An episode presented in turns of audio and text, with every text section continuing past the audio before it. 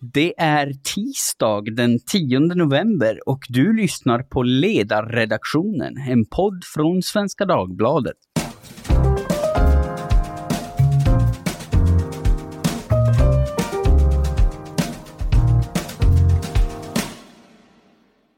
Jag heter Jesper Sandström och idag ska vi prata om det förslag till idéprogram som Moderaterna lanserade på sin idékonferens i lördags under rubriken Frihet och ansvar.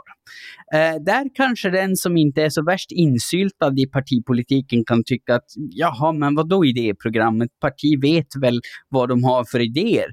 Men det är mer intressant än man kan tro partiledaren Ulf Kristersson presenterade det så här i, tal, i sitt tal på ett sätt som jag tycker sammanfattar rätt bra vad det handlade om. Han började med att prata om att det inte är så ofta vi diskuterar politikens grundläggande villkor, utan att vår vardag handlar eh, om mer praktisk politik ganska ofta. Och sen sa han så här. Konkret politik måste bygga på långsiktiga och genomtänkta värderingar. Annars är risken stor att man går vilse på vägen.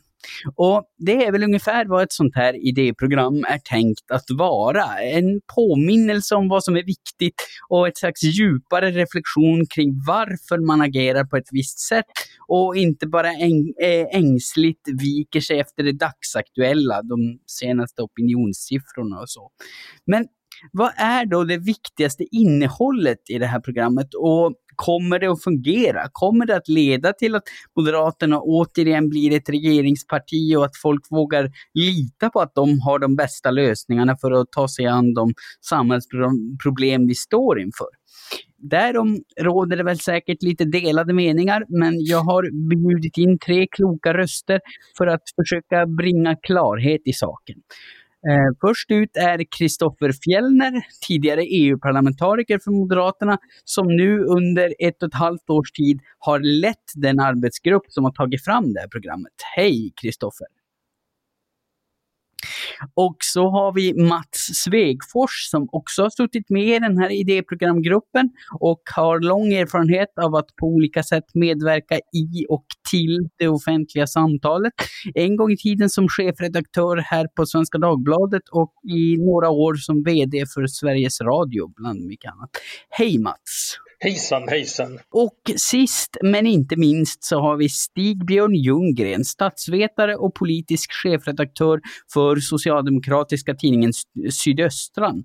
Och eh, Stig-Björn, du är inte primärt här som socialdemokratiskt alibi för att undvika att det blir tre borgare som sitter och stryker varandra medhårs, utan du är här för att du har bättre koll på ämnet än de flesta. Du har ju ändå doktorerat just på temat högerns programutveckling. Hej! Ja, det har jag gjort. Ja. Det var i och för sig 25-30 år sedan, men eh, vissa saker kommer jag ihåg. Bra, bra. Eh, ja, men om vi börjar med dig Kristoffer, du som har lett arbetet med att ta fram det här programmet. En väldigt bred och öppen fråga. Vad är det viktigaste med det här programmet och varför? Nej, men jag skulle nog vilja börja i varför man gör det här programmet egentligen, för det svarar ju någonstans på vad det är vi har försökt att göra också. Uh, mm. Och då tänker jag att vad vi har försökt göra är någonstans att knyta an till och lyfta fram Moderaternas idépolitiska tradition. Uh, och det är utav två skäl, dels för att uh, som vi uppfattar det så är ju samhället allt mer komplext och förändringarna väldigt stora och snabba. Det politiska landskapet är ju i Liksom, snabb förändring. Det ser inte alls ut som vi har lärt oss, lärt oss det i skolboken så att säga, utom eh, ska man genomföra reformer måste man göra det med eh, det stöd som finns och ibland med i svåra förhandlingar och kompromisser med människor som har helt andra idépolitiska utgångspunkter än en själv. Och därför så fick, hade väl vi just eh, känslan att söka söka Moderaternas historiska och traditionella idépolitiska arv och, och, applicera det på samtiden för att se om det kan ge vägledning och hur det kan ge vägledning för Moderaterna framöver. För, mm. för det är ju, jag, jag, tycker om man tittar liksom på andra idéprogram. Jag var ju, satt i Moderaternas partistyrelse även då när vi antog det förra idéprogrammet 2011. Uh, och titta Centerpartiets idéprogram eller Sverigedemokraternas, ofta så skrivs ju de där för att man vill kanske bort från någonting. Man vill bli mm. någonting nytt. Men, men då skulle jag väl säga att det har liksom aldrig tror jag varit i våra diskussioner något som vi haft med ambition, snarare då knyta an till, lyfta fram och, och tillämpa på samtiden. För vi tycker nog att i, i ljuset av den övning vi just har genomgått att de står sig ganska väl i mötet med dagens mm. utmaningar. Ja, ja, så att de, de, idéerna, de idéer Moderaterna har stått för under lång tid, de funkar än idag, men de måste kanske konkretiseras eh, på ett annat sätt för att folk ska förstå hur de fungerar i, i dagens landskap. Är det en Ja, och framförallt också vägleda oss. Jag, jag, fick faktiskt en lite så, jag ska inte kalla det en epiphany, men jag fick någon form av påminnelse när jag hittade, som jag berättade för Stigbjörn senast jag träffade honom, jag hittade någon, någon föredrag som Stigbjörn hade hållit, ja, det är väl säkert 25 år sedan nu, eh, där han hade sammanfattat Moderaternas politik och sagt att Moderaterna i princip hävdat tio teser genom historien. Första tesen var sänk skatten, den andra tesen var bättre villkor för näringslivet, tredje tesen var väl det var ordning och reda på gator och torg och i skolan. Eh, och, alltså, och, och, när man tittar på de där teserna allihopa så måste man ju säga att de sammanfattar ganska bra, inte bara vad Moderaterna står för och gör idag och Moderaternas idéutveckling, utan också väldigt mycket av samtiden. Eh, men jag tycker vi ser väldigt många politiker runt omkring oss som går vilse i dagens politiska landskap. Men som säljer sin själ i förhandlingar med andra eller för en kamp mot väderkvarnar och bygger halmgubbar och, och eh, och, och, i det läget så, som, som svensk politik, eller i hela världen är, ska man säga, så är det nog bra att fundera på vart man vill, hur, alltså att kalibrera kompassen. Och det är väl snarare det vi har försökt göra, kalibrera Moderaternas inre kompass. Ja, ja. Eh, och eh, Mats, du som också har varit delaktig i arbetet med programmet, delar du Kristoffers bild av vad som är det viktiga eller finns det något annat eller något mer som du skulle vilja lyfta fram? Ja, då vill jag börja precis där Kristoffer också börjar nämligen i, i, eh, i förändring. Och vi har ju en, det är ju väldigt många i det politiska samhället som säger att ja, det var ju jättebra i början av 90-talet, då var det ju positiva förändringar, men nu går det åt fel håll. Det är en fundamental missuppfattning. Vi har det ofantligt mycket bättre idag än vi hade för 30 år sedan. Det gäller oss i den industrialiserade världen. Det gäller i minst samma utsträckning i, i, i eh, utvecklingsländerna. Tittar vi framåt så kommer förändringstakten att vara fortsatt lika hög. Det hänger dessutom och inte minst samman med att hela den teknologiska basen, eller teknikbasen för våra samhällen förändrats. Då är det inte så konstigt att många hänger med huvudet för att i förändringar så är det ju många som, som tror att det blir sämre. Det blir väldigt mycket bättre. Ska vi, och det är det första, mm. det är det allra första fundamentalt viktiga. Det andra att inse, ska vi nyttiggöra på allvar den här förändringen, då måste vi hänga med i förändringen. Och då kan man säga att i näringslivet, i företagen, inte för att idealisera företagen men faktiskt konstatera att där är Alltså det går inte att driva ett företag idag med samma produkter och samma arbetssätt som för 30 år sedan. Det är ingen som skulle tänka tanken. Det finns hela tiden ett institutionellt lärande i företag på en marknad. Där är politikens stora utmaning. Frågar man många politiker, de skulle säga att vi ska nu försöka komma tillbaka till välfärden som den var på 80-talet. Nej, vi måste nu mm. börja bygga välfärden som den ska vara om 20 år, om 30 år. Och även, även politiken måste finnas i det lärande samhället. Och detta är ett nytt inslag. Mm. Och jag lovar om Stigbjörn skulle läsa läsa ögonen röda i gamla partiprogram så hittar han inte detta begrepp och han hittar nätt och jämnt föreställningen i de partiprogrammen. Men för, för, den som inte har läst det här programmet eller i, inte är insatt i vad, vad det är menat att betyda, det lärande samhället, hur skulle du förklara det på enklast möjliga sätt? Vad, eh, varför det är så viktigt? Jag kan ta ett mycket konkret exempel. Ta sjukvården, något, sjukvårdspolitik, något som jag har sysslat med rätt, med eh, rätt mycket. Vi har idag en helt annan sjukvård än vi hade för 30 år sedan. Med volym, med vad man faktiskt gör, med, med resultat. Eh, idag är svensk sjukvård innesluten i en skattefinansiering som riskerar att sätta stopp för en, en mer kraftfull utveckling av Eh, av, av, av sjukvården. Jag tror att vi måste söka oss fram till ett system som möjliggör att vi på olika sätt satsar mer på sjukvård. Detsamma gäller skolan, detsamma gäller äldreomsorg. Ehm, och jag börjar inte i skattehöjningar eller nej till skattehöjningar utan jag börjar detta konstaterande att ska vi, kommer vi att fördubbla vår levnadsstandard fram till 2050 då kommer vi att vilja satsa väldigt mycket mer på sociala tjänster. Då måste vi förändra de sociala systemen så vi kan satsa mer på sociala tjänster. Så jag, jag, tolkar det som att det du tycker är det allra viktigaste här, det är det att, att politiken vad man säger, hänger med i samhällsutvecklingen och anpassar sig till den och inte bara nostalgiskt drömmer om hur det var förut. Den senare hälften är rätt beskrivning, inte den första hälften. Det är inte bara att politiken ska hänga med.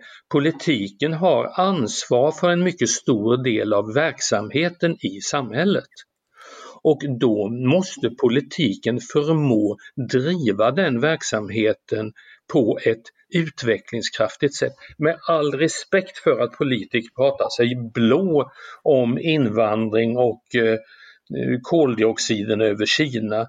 Det de det politiker faktiskt styr, det är polisen, det är skolan, det är sjukvården, det är äldreomsorgen. Detta måste politiken ägna sig åt och förstå att det, inte, att det inte går ut på att bevara som det var på 80 eller 90-talet. Stigbjörn, du som som sagt ser det här utifrån, instämmer du i det herrarna Fjellner och Svegfors säger eller vad, vad ser du som det viktigaste med det här idéprogrammet? Ja, eh, det andas väl lite grann en, en försiktig återgång liksom till det som är de klassiska Moderaterna. Eh, men det är inte något, något brott med liksom, ska vi säga Reinfeldt-epoken eh, utan eh, Alltså det som är det här programmet och det förra programmet ska jag säga, kännetecknas väl av någon sån här eh, liberalkonservativ förkunnelse om att vi är på väg. Alltså det är rörelsen som är, är eh, som kännetecknet för vad man försöker framföra. Och säger man då i, i den här i den här rörelsen så måste man då ha den här kompassen va, som nu ska kalibreras. Och det är ju, det är ju en jag vet inte riktigt var, var det är säkert flera olika påverkansfaktorer här. Va? Men, men det, det, är liksom en idé om, idé om förflyttningen. Va?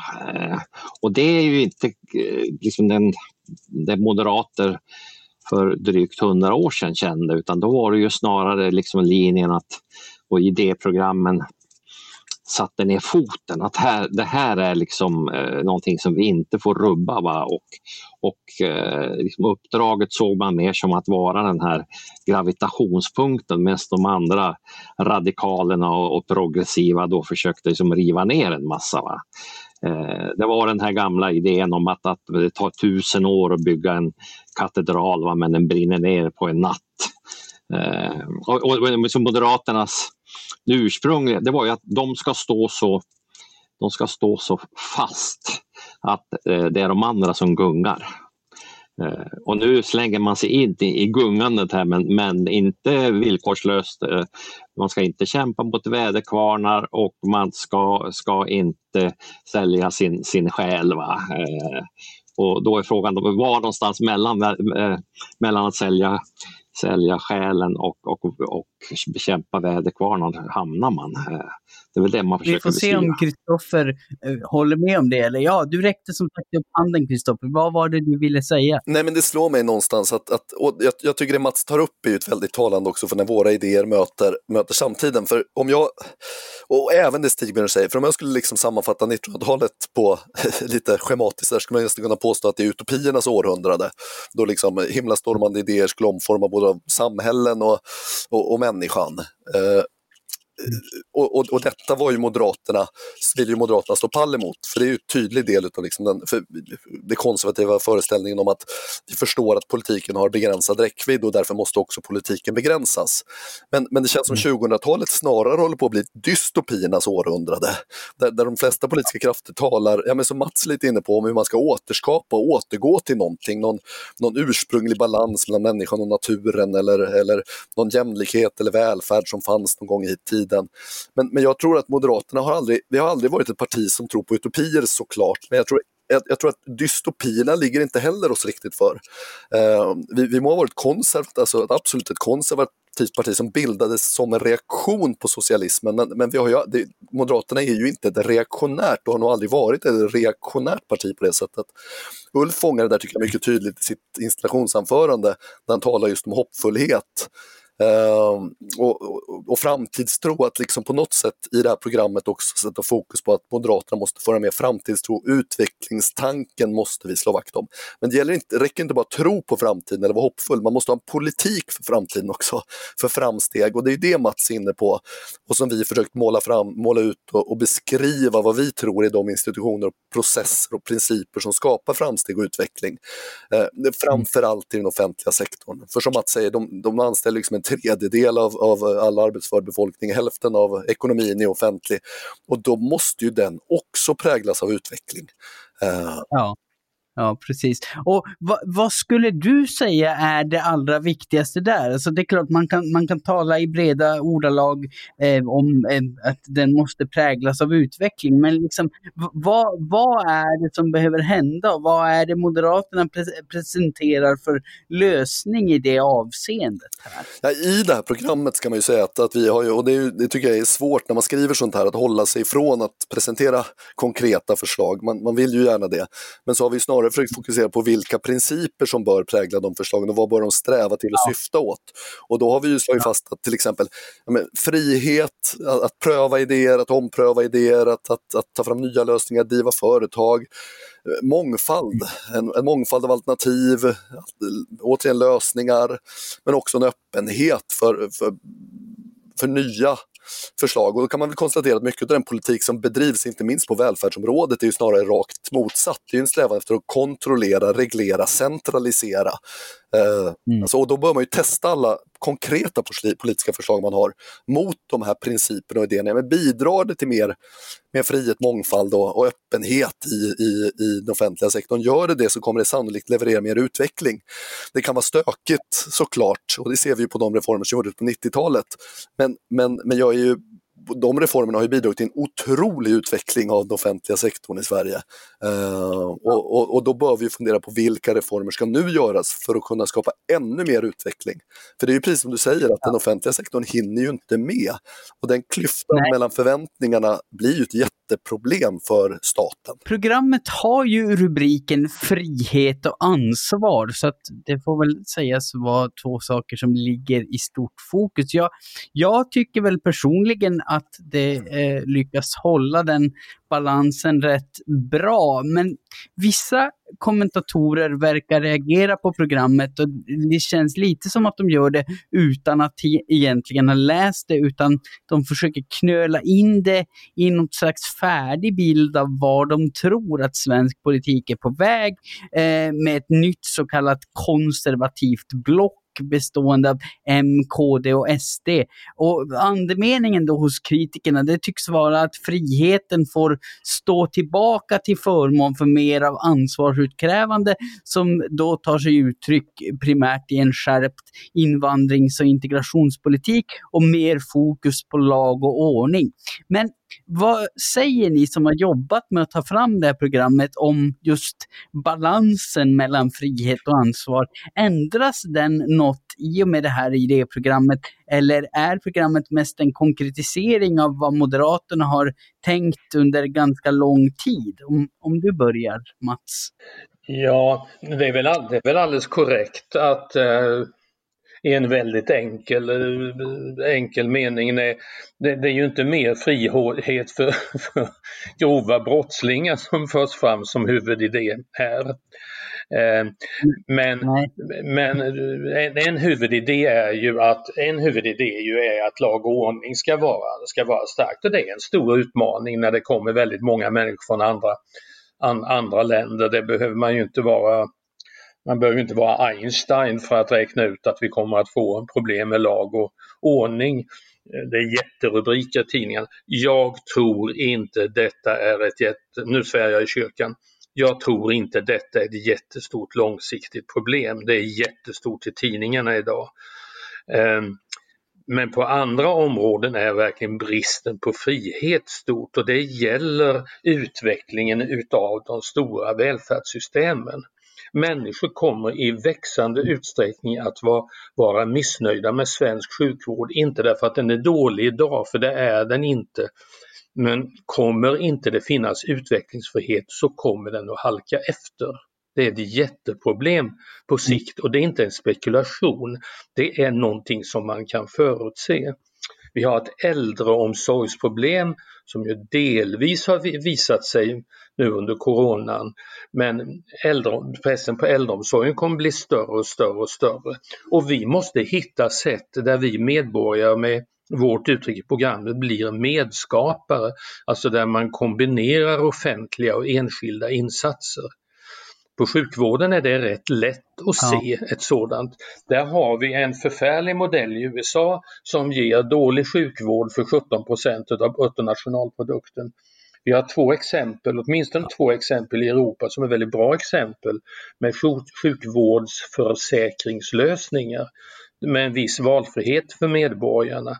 Och där har man med samma BNP-andel som i Sverige, lite högre i Schweiz, en, en sjukvård som är lika bra som den svenska där medborgarna är mycket mer nöjda. Alltså det finns, det finns det finns lösningar som är i linje med detta. Större frihet, större utvecklingsfrihet för viktiga sociala tjänster. Ja, Ja, eh, och vad säger du Stig-Björn om det här? Eh, när, när, man hör Mats berätta så låter det som att det här, friheten har en viktig, väldigt viktig roll att spela för att ge oss en, en bättre välfärd. Tror du att Moderaterna har tänkt rätt här eller vad säger du? Ja, eh, jag har, jag har inte hunnit lusläsa det här eh, programmet ska jag väl säga. Jag har ögnat igenom det.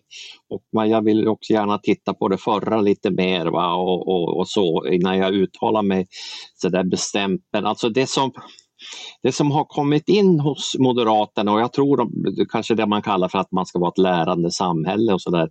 Det är ju någon slags jag ska vi säga, utvecklingsidé som, som, som man känner igen från Marx. Alltså att, att de, den politiska överbyggnaden riskerar i vissa lägen att låsa fast utvecklingskrafterna. Eh, så, och, och, det är ju det som, som Mats eh, som var med 68 fast på andra på sidan, sida. tror jag har, har liksom lärt, ja på rätt sida, men har, men har lärt sig så att säga. Eh, och det ser man också hos Carl Bildt, han är ju den enda moderate ledaren jag vet som har sagt att vi klarar oss inte utan den historiematerialistiska, eh, historiematerialistiska idén. I, i, I det här programmet så finns inte det formulerat utan där är, låter det ju mer som att det är de dåliga idéerna och Kristoffer var inne på utopierna som för, för oss fel. Va? Eh, det ligger liksom inte i, i korten att det ska finnas ska säga, materiella förutsättningar för att, att det ska gå åt helvete med demokratin och friheten. Ehm, så att, så att, eh, och det, det Mats säger här tycker jag är oerhört intressant. Därför att det han egentligen eh, säger att vårt, vårt stora problem kommer inte att vara integrationen runt nästa hörn utan det är just den här idén om var, var finns ska säga, utvecklingspotentialerna inlåsta någonstans? Ja, det är i, i välfärden, framförallt i sjukvården. Och det är klart att det är ju typiskt sånt här kompass eh, kompassupptäckt. Alltså. Eh, tittar vi i terrängen nu, alltså läser tidningarna, då är det ju, eh, tror vi ju att, att vi är på väg eh, in i ett inbördeskrig. Va? Eh, vilket är ju faktiskt folk som tror på fullt allvar. Eh, men använder man den Svegsforska eh, kompassen då är det ju någonting annat som vi ska se och det är ju att just medborgarnas missnöje med att de inte kommer i framtiden att få den välfärd och service som de tycker att de förtjänar och som dessutom eh, kanske då i andra länder är möjlig att, att leverera. Det här låg lite grann vid sidan om kanske frihet och ansvar men, men, men eh, det är möjligt att man kan sy ihop det ändå så här att, att, att eh, friheten är nödvändig säger man i det här programmet för att man ska kunna ta ansvar för utvecklingen och, och det tror jag man skulle kunna kanske skärpa lite bättre den skrivningen i Svegforsa eh, riktning. Ja. Ja, och vad säger du Kristoffer? Jag tycker det är väldigt roligt att lyssna också på Mats och, och Stigbjörn här, för jag minns jag och Mats har haft diskussioner där jag känner att det lärande samhället på det sätt vi har formulerat det, framförallt i den idéskriften ska vi säga, för idéprogrammet är ju en förhållandevis kort skrift. Eh, men sen har vi mm. också valt att publicera en idéskrift där vi utvecklar ett antal frågor, kanske framförallt frågan om det lärande samhället och utvecklings, eh, som framsteget, hur, hur en politik för framsteg. Eh, men då har ju Mats och jag tvistat, jag känner att det är mer popper i det och Mats brukar tycka, om jag minns rätt så brukar du säga att det känns Schumpeter i det och så kommer Stigbjörn och säger att det är Marx, jag vet inte. ja, det, ja. Jag vet inte vad det är. Detta är en utmärkt blandning, det är den bästa blandningen du kan inga dåliga, inga dåliga orienteringspunkter om vi hamnar där.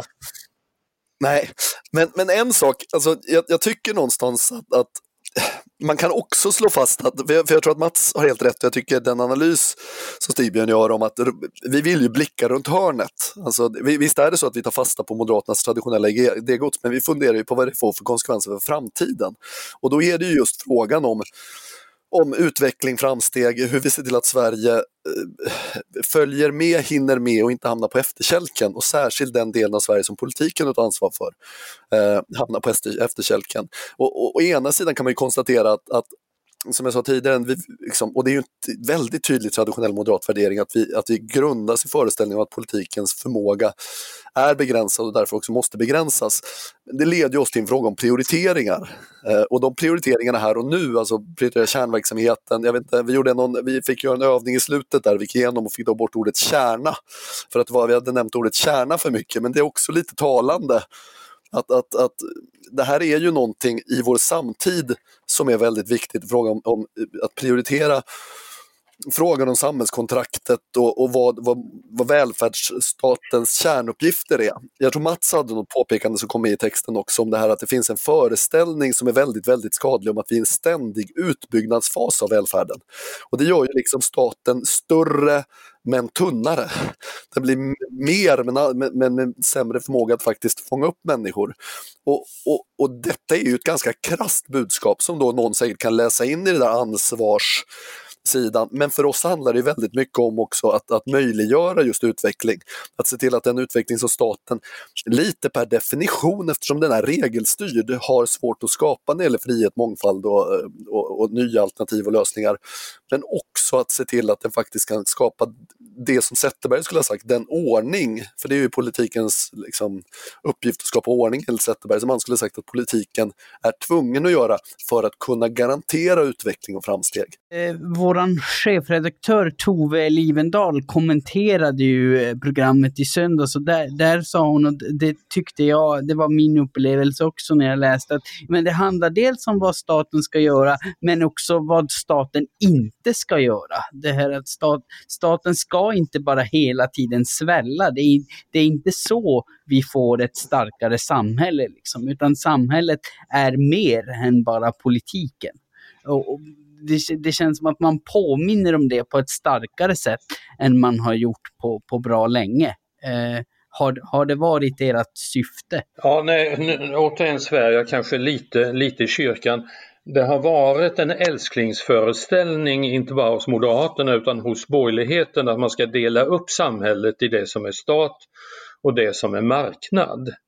Ehm, det här är en, en rätt starkt förenklad beskrivning och det här uttrycket medskapande som vi använder här tar sikte på detta. Det är nästan överallt så, vilken del av samhället vi tittar på, så består det av just detta att stat och samhälle eller stat och enskilt, offentligt och enskild, enskilt samverkar. Och man måste förstå hur det här mm interaktionen, hur den ser ut och hur den går till och vilka verkningar den, den ger. Så att det stora är inte, det är inte att ta bort staten utan det är att snarare att se till att staten, oavsett hur den medverkar, om det är äldreomsorgen, hälften av äldreomsorgen är i privat regi i Sverige. Oavsett om det är äldreomsorgen eller om det är genom beskattningen eller genom avtalslagen, att att de offentliga inslagen snarast förstärker möjligheten för de enskilda inslagen att, att verka.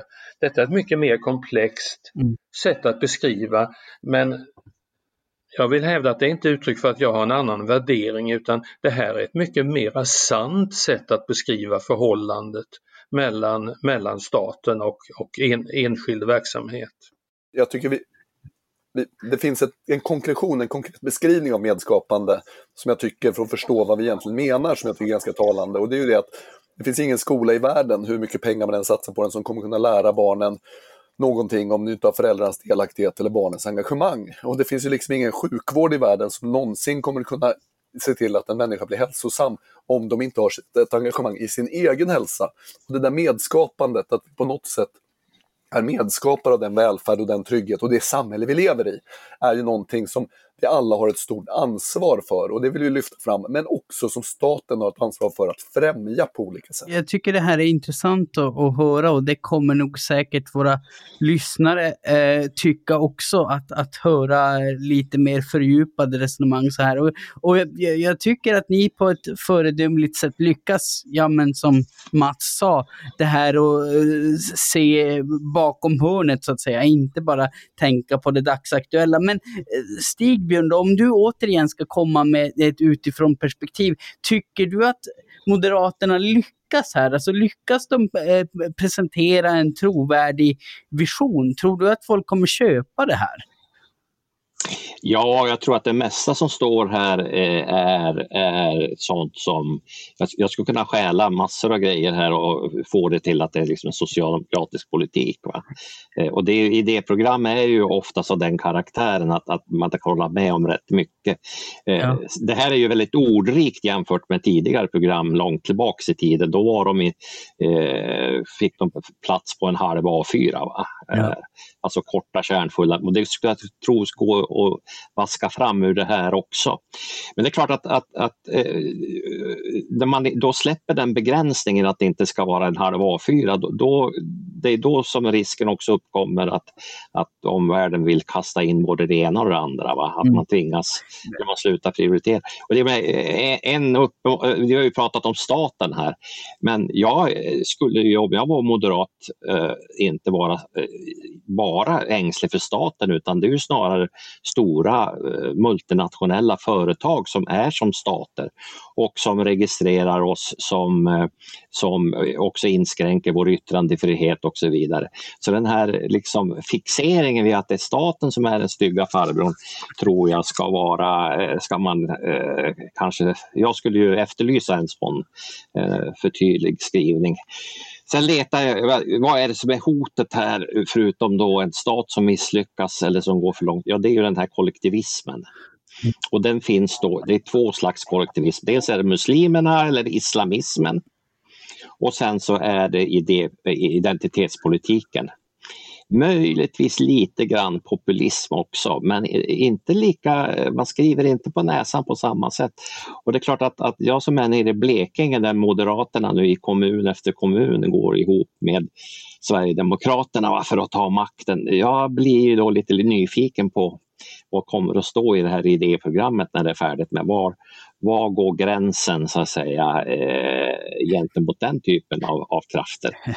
Ja, alltså där, där så tycker jag väl ändå, eh, jag, jag tycker, eh, det kan väl Kristoffer få kommentera, men jag tycker ju som sagt att man, man håller den rågången rätt bra och när, när Ulf Kristersson talade om det här programmet, han inledde ju med att prata om den franske läraren Samuel Paty som blev eh, halshuggen för att han hade visat upp Mohammed-karikatyrerna under eh, en lektion. Och jag, jag, tror att det är någonting som Moderaterna måste prata om. Det här att det, det finns faktiskt idéer, det finns krafter i samhället som motsätter sig det, liksom den liberala demokratin, som inte vill att den liberala demokratin, den sekulära liberala demokratin ska se ut på det sätt den har gjort under lång tid i Sverige. Och jag, jag tror att man kan markera mot det utan att det för den skull är ett närmande till Sverigedemokraterna. Men vad säger du om det,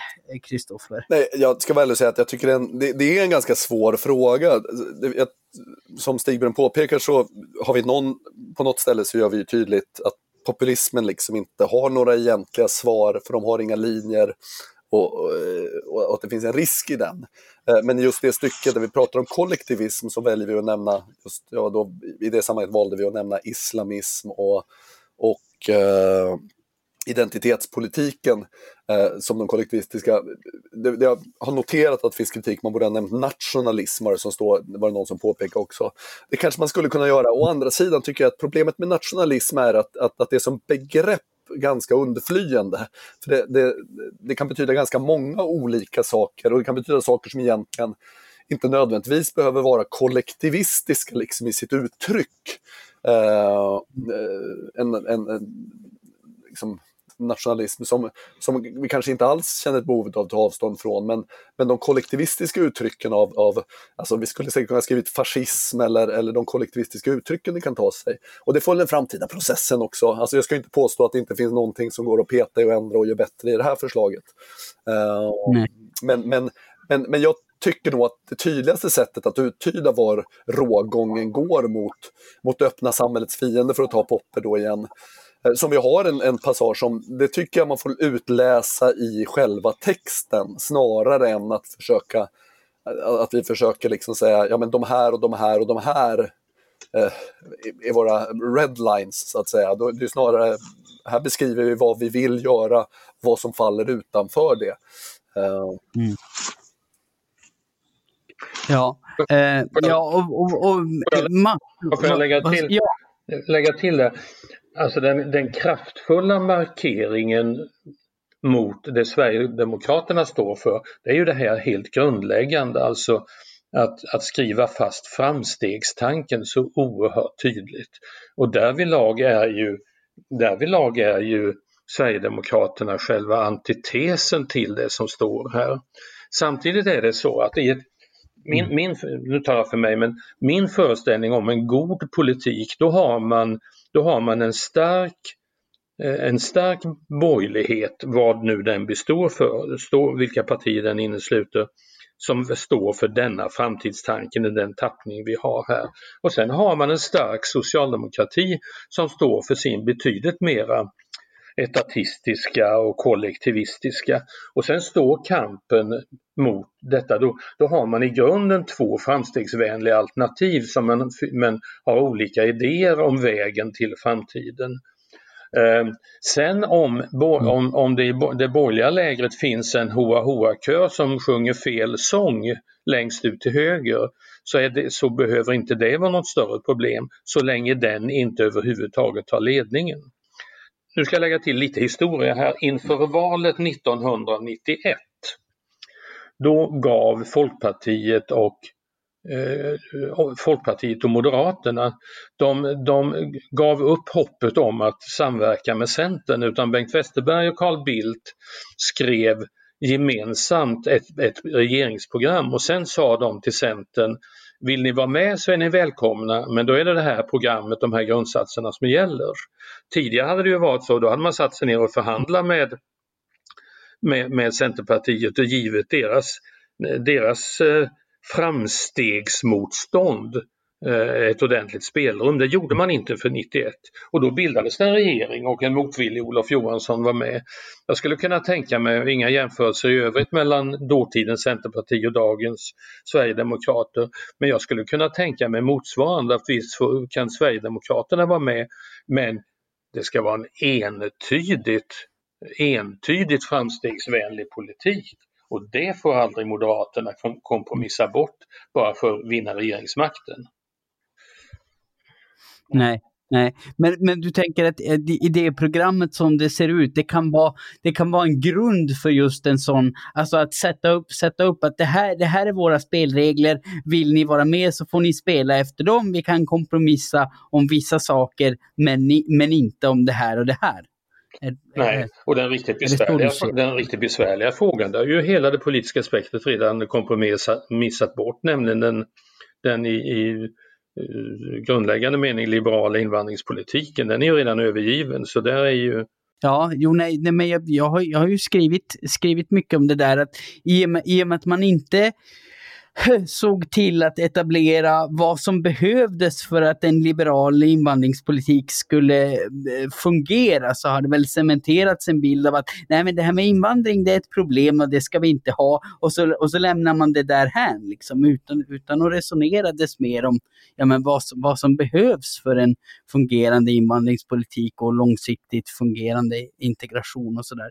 Men eh, ja, det, det blir spännande att se om om Moderaterna kanske genom det här eh, i det programmet med lite mer självförtroende kan ta sig an de frågorna. Men eh, då tänkte jag nästan att vi skulle börja avrunda. Är det någonting ni har som ni känner att ni bara måste tillägga innan vi rundar av för dagen?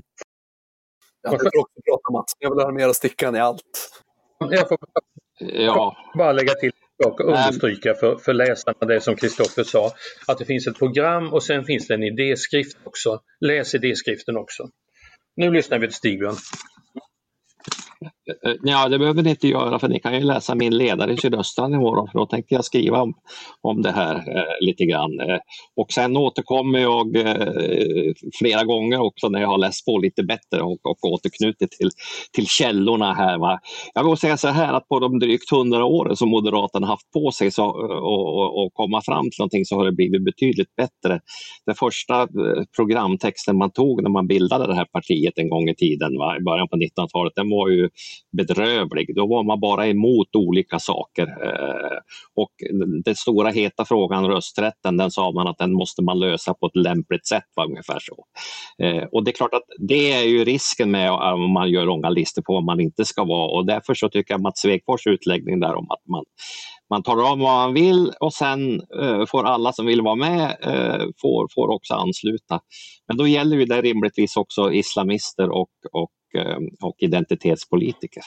Ja, ja jo, alltså, det är klart. Kan, kan islamister kompromissa med sina värderingar på sådant sätt att de skulle kunna vara en del av det bygget, så ja, då, då ska de väl för all del få, få vara det. Men jag tror, jag tror att den, den kompromissviljan många gånger saknas, milt uttryckt. Ja, men man, det, Afghanistan var ju ungefär vad man fick göra när vi västerländer kom dit. Att vi efter ett tag så insåg man att man får faktiskt snacka lite med de här hemska människorna också. Så är det va? Ja, ja. ja men, som vi talat om tidigare så är ju man, man, blir ju ibland rätt trött även om jag förstår att detta är både samtidsandan och, och, det finns på hyggliga grunder skäl att prata mycket om, om integration eller prata om invandrare. Så. Men jag tycker det är viktigt att lyfta fram att, att det finns väldigt mycket nya tankar och idéer här som, som som, som inte får, får glömmas bort och som jag tror Moderaterna, om de, om de inte tar till sig dem, missar en möjlighet att göra ett viktigt avtryck i framtiden. Och det är ju dels det vi har pratat om, det lärande samhället, medskapandet. Vi har, vi har tycker jag, väldigt viktiga resonemang om det mellanförskap som många, ja, invandrare faktiskt har fastnat i, där det har varit relativt lätt att komma till Sverige, men väldigt svårt att komma in i Sverige. Vi, vi mm. har tycker jag, en, en fundering på vad som ska komma efter den här svenska exceptionalismen och den moraliska stormakten som har präglat Sveriges relation till omvärlden. Och ett antal mm. andra sådana där äh, tankar som, som inte i alla delar är nya, men som jag tror kan föra Moderaterna ett steg längre i sin samhällsanalys och i sin tur bidra till att hitta vägledning för framtiden. Ja, ja eh, jag, jag, tror väl lite samma sak. Jag, jag, tycker det är positivt det här att men det är faktiskt, man talar om de problem som finns, man talar också om vad som krävs för att lösa dem, på vilket sätt samhället kan behöva se annorlunda ut. Det är inte liksom bara det här är bra, det här är dåligt, utan, utan det är ganska resonerande. Så ja, eh, jag rekommenderar precis eh, som Mats rekommenderade, att läsa både programmet och den tillhörande länken längre idéskriften. Vi ska länka till dem så att det blir lätt för, för eh, eller, lyssnare och läsare att ta till sig av dem också. Eh, men eh, ja, eh, vi, vi, får väl, vi kan väl sammanfatta det hela med en, en lite grann en hårdragen kvällstidningstolkning av Stickans ord, att Moderaterna blir bara bättre och bättre hela tiden.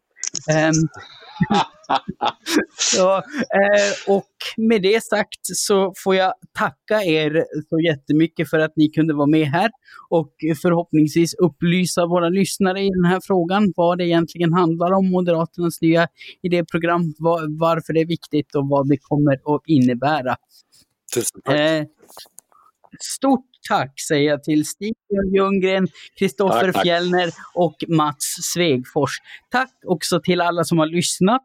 Frågor och synpunkter, klagomål och hyllningar får ni i vanlig ordning skicka till ledarsidan svd.se. Gå också gärna in på Apple Podcasts, det som fram till ganska nyligen hette iTunes, och ge oss en recension så att fler kan hitta till den här podden. Ta hand om er, håll i, håll ut och håll avstånd så hörs vi snart igen. Hej då!